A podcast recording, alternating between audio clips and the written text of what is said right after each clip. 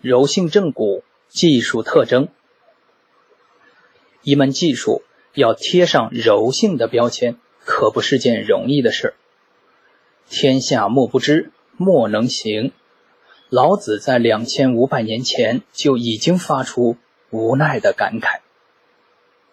明代王守仁之阳明心学倡知行合一，其现实意义尤其显著的摆在了柔性正骨学人面前。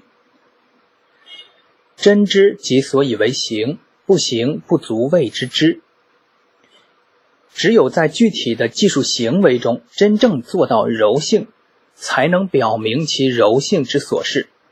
手上做不出来，行为中贯彻不了，纵然贴上柔性的时髦标签，也只能表明其所不是。